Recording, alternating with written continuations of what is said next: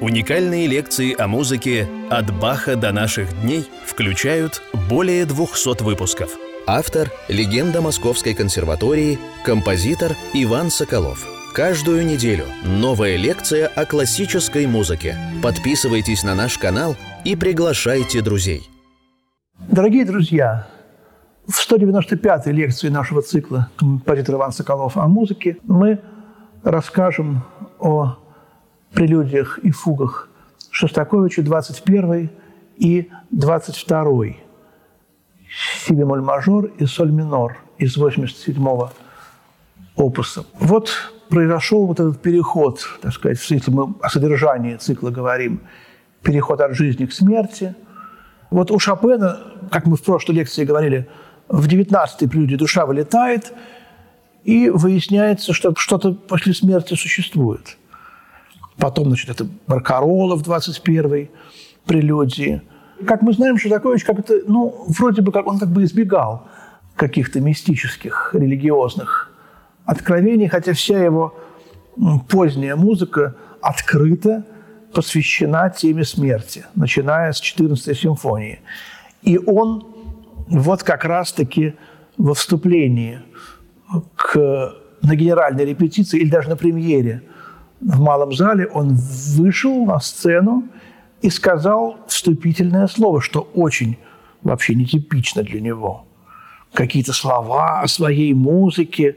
Он избегал этого э, всеми силами. И вдруг он вышел и сказал он очень странную вещь, что, в общем, жизни после смерти нет. Я сейчас не помню дословно, это можно легко посмотреть и прочесть. Но, в общем, сквозила вот такая мысль. И понятно, что на самом-то деле он считал все по-другому. И все, что говорил Шостакович, надо э, рассматривать э, в свете, так сказать, двойного, тройного, четверного дна и так далее. Вот все, что он говорил, так вот открыто. И вот в этой 21-й прелюдии, мне кажется, картина безостановочного бега, вот как в фильмах, которые озвучивал молодой юный Шостакович э, в кинематографе. И вот эти вот бегущие людишки, спешащие трамваи, лошади, извозчики, какой-то шум мира, шум города. Человек лежит, а мир бежит на улице.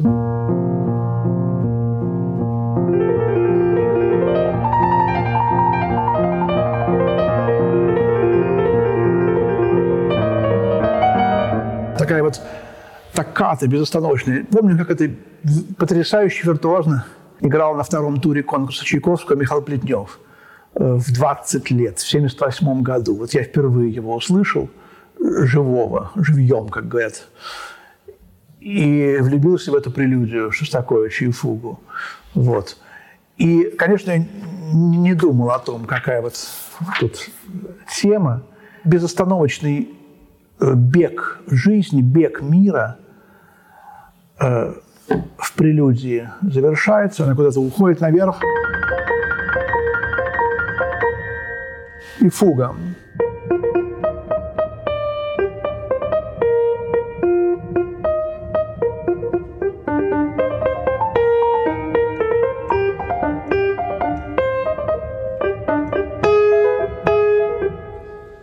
Такая вот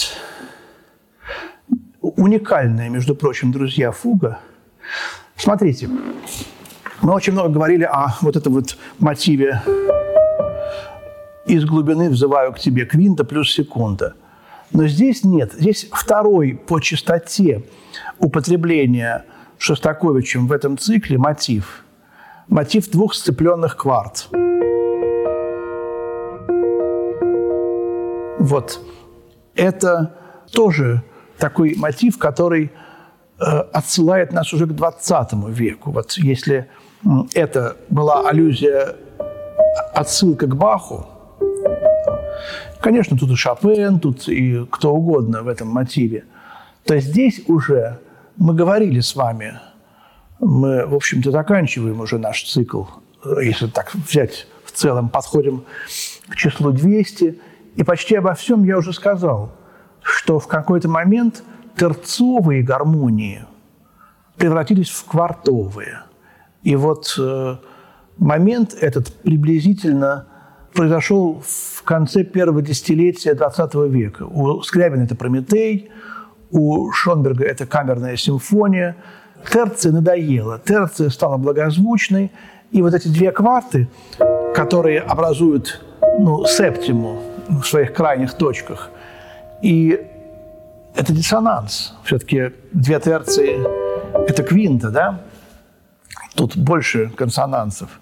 И вот это все немножко, так сказать, жестко. Вот этот прометеевский аккорд знаменитый, состоящий в сущности из одних кварцев, некоторые из которых уменьшенные, звучат как э, терция большая и так далее. Но все равно вот эта вот какая-то сухость, картонность, какая-то вот такая вот механичность этих кварт, конечно, она потом уже появилась. У Скрябина ее не было. А вот у Шонберга, который дольше прожил, он уже почувствовал вот эту какую-то трагичность, бесчеловечность этих двух кварт. И вот здесь, конечно, это тоже все есть. Но смотрите, друзья, я только что вам рассказал про кварты. Вот. Я сказал, что ее нет, этой темы, этой интонации. Из глубины взываю уже во втором-третьем такте она возникает. Более того, ми-ми-ми-ми-ре – это тот тоже лейтмотив, о котором мы постоянно говорим. Вот, и в 19 сейчас точно процитирую. Да, то есть этот мотив, он здесь в третьем, во втором-третьем такте тоже проходит. Вот. И дальше тут и Део Глория, в сущности соткана из самых-самых важных для музыки мотивов. А уникальность этой фуги в том, что в ней терцовый ответ. Вот. Э, ответы в фугах по крайней мере, у Баха, квинтовые самые частые и э, квартовые. Доминантовые и субдоминантовые. Доминантовые – это квинтовые, субдоминантовые – это квартовые. У Баха других нет. А вот здесь терцовый. То есть, если бы си бемоль мажоре начинается, то должно быть второе проведение либо от фа, либо от ми бемоля. Вот, а тут Видите?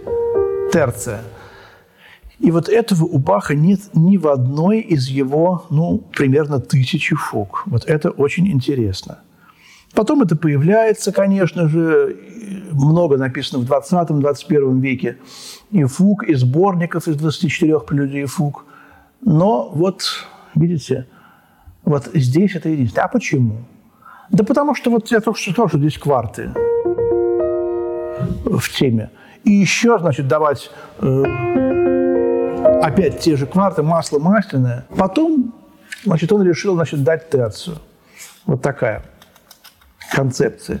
Ну и характер этой фуги, он сходен с характером си мажорной фуги. Должанский в духе соцреализма 60-х годов 20 века говорит, что это спортивная фуга, радость строительства, молодость. Да, он прав. Я очень уважаю книгу Александра Наумовича Должанского. Она уникальная, мной любимая книга.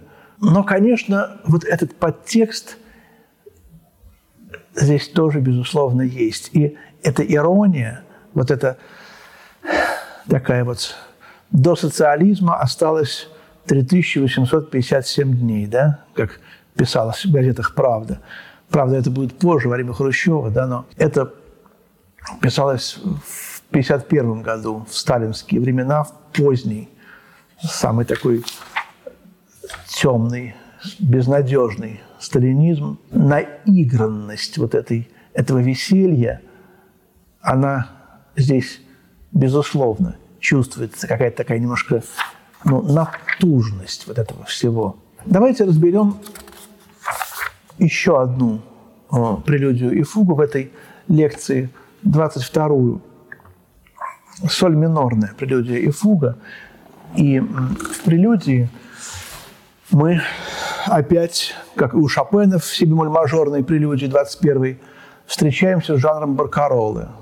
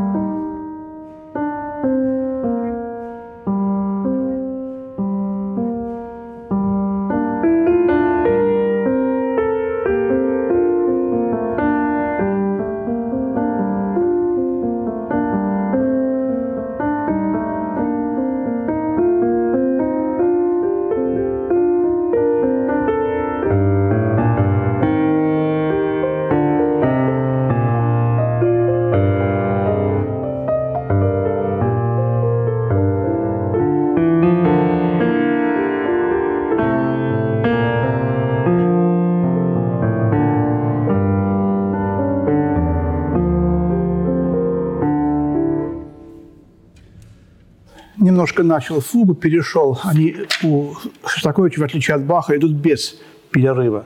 Напомню, атака стоит после каждой прелюдии и две нежирных, но слабых таких черты. Не одна, но две. Такой промежуточный как бы конец. Ну и, конечно, мы знаем, э, помните,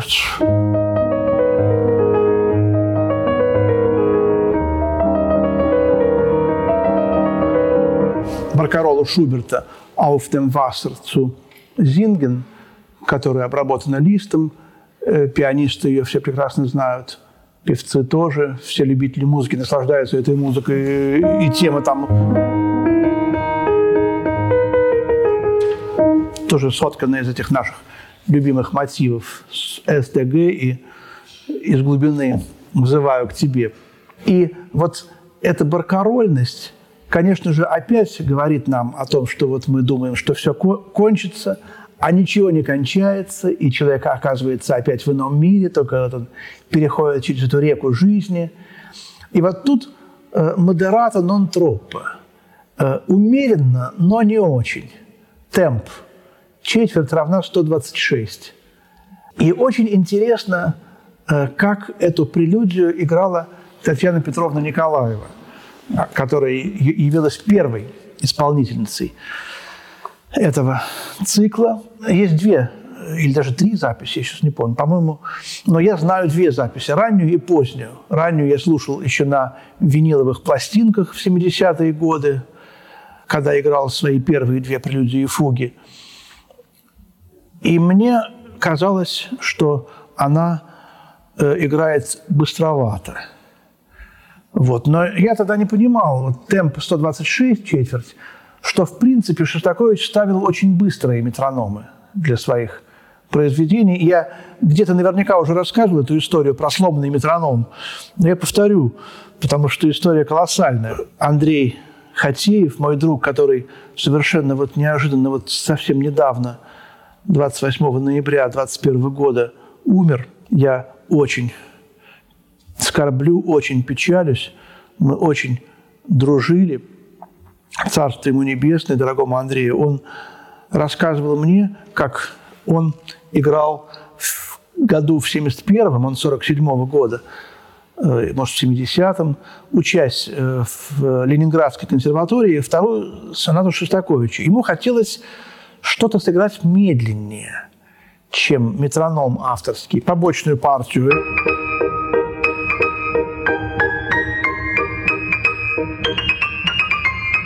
Вот эту побочную партию, мучительно не совпадало его ощущение с метрономом авторским.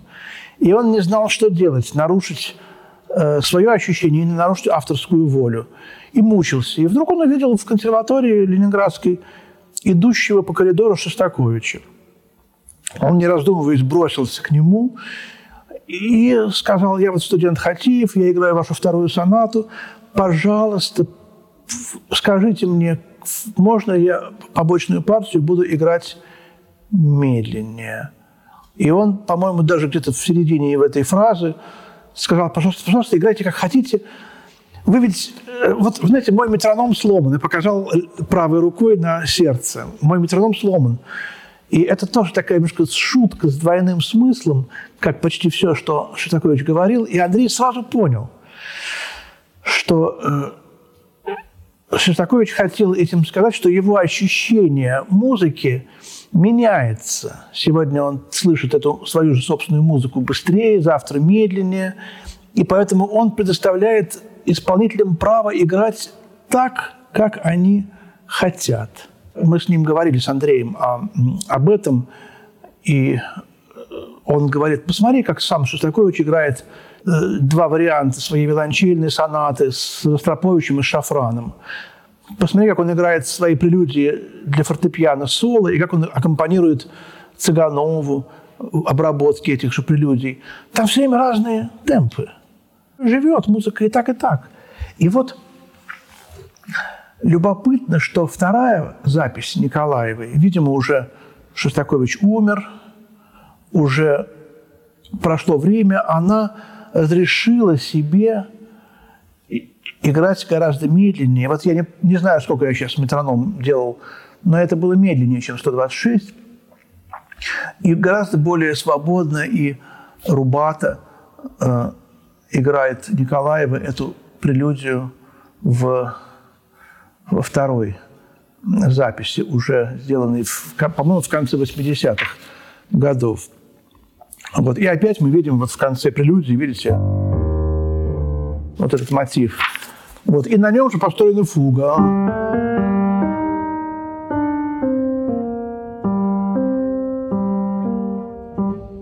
И вот фуга 22-я четырехголосная соль минорная тоже э, вот из вот этой вот серии фуг э, фа минор, до минор, до диез минор – тягучих, русских, медленных, не броских, не эффектных, но очень глубоких, тихих фуг, вот как Россия.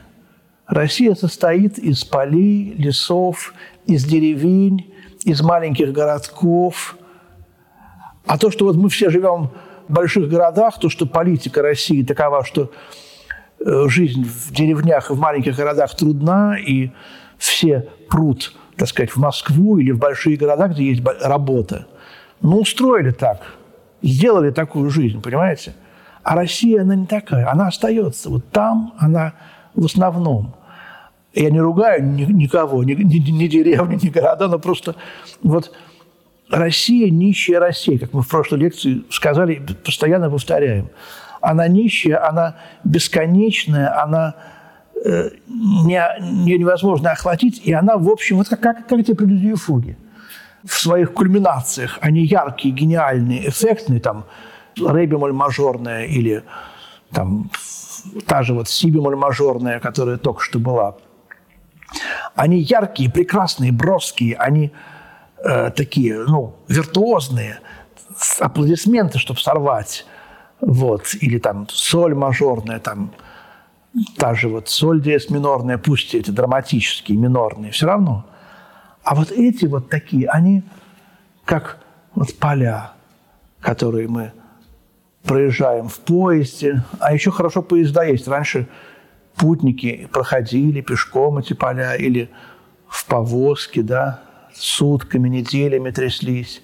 И вот эта вот соль минорная фуга, она вот именно, именно вот такая. И весь цикл, он для меня лично, я не помню, тоже где-то уже говорил, что я этот цикл называю «24 взгляда на Россию». Вот я играл в шестом году а, а потом в восьмом играл Мессиана, 20 взглядов на младенца Иисуса. И я решил, что они очень сходны, эти два таких громадных фортепианных цикла. Просто Мессиан писал в 1944 году или в 1943 во время войны вот, о небесных, так сказать, каких-то вот великих событиях, о Рождестве, а что такое чуть позже, лет на семь, писал о России. И, в общем, получилось очень ну, так неплохо, я бы сказал. Вот по значению эти два цикла, они, ну, вполне, так сказать, параллели есть какие-то, хотя совсем другой стиль. Но и там, и там полистилистика. У Мессиана там есть и Дебюсси, и Барток, и Стравинский. А здесь тоже и Глинка, и, и Бах, и Моцарт – и Чайковский, и Мусорский, очень много Мусорского. Вот. И Шуберт, вот только что мы слышали. Так что вот такая полистилистика, вот такое родство и такая, в общем-то, сакральность, при том, что ни одного слова нет ни о Боге, ни вообще о чем-либо другом. 24 прелюдии и фоги. Вот такой гениальный ответ на события февраля 1948 года наш ответ Чемберлену, а это вот ответ Шостаковича Жданову. Удивительно совершенно. Без всякого осуждения, без всякой злобы. Чистый, благородный и великий ответ. Спасибо. Всего доброго. До свидания.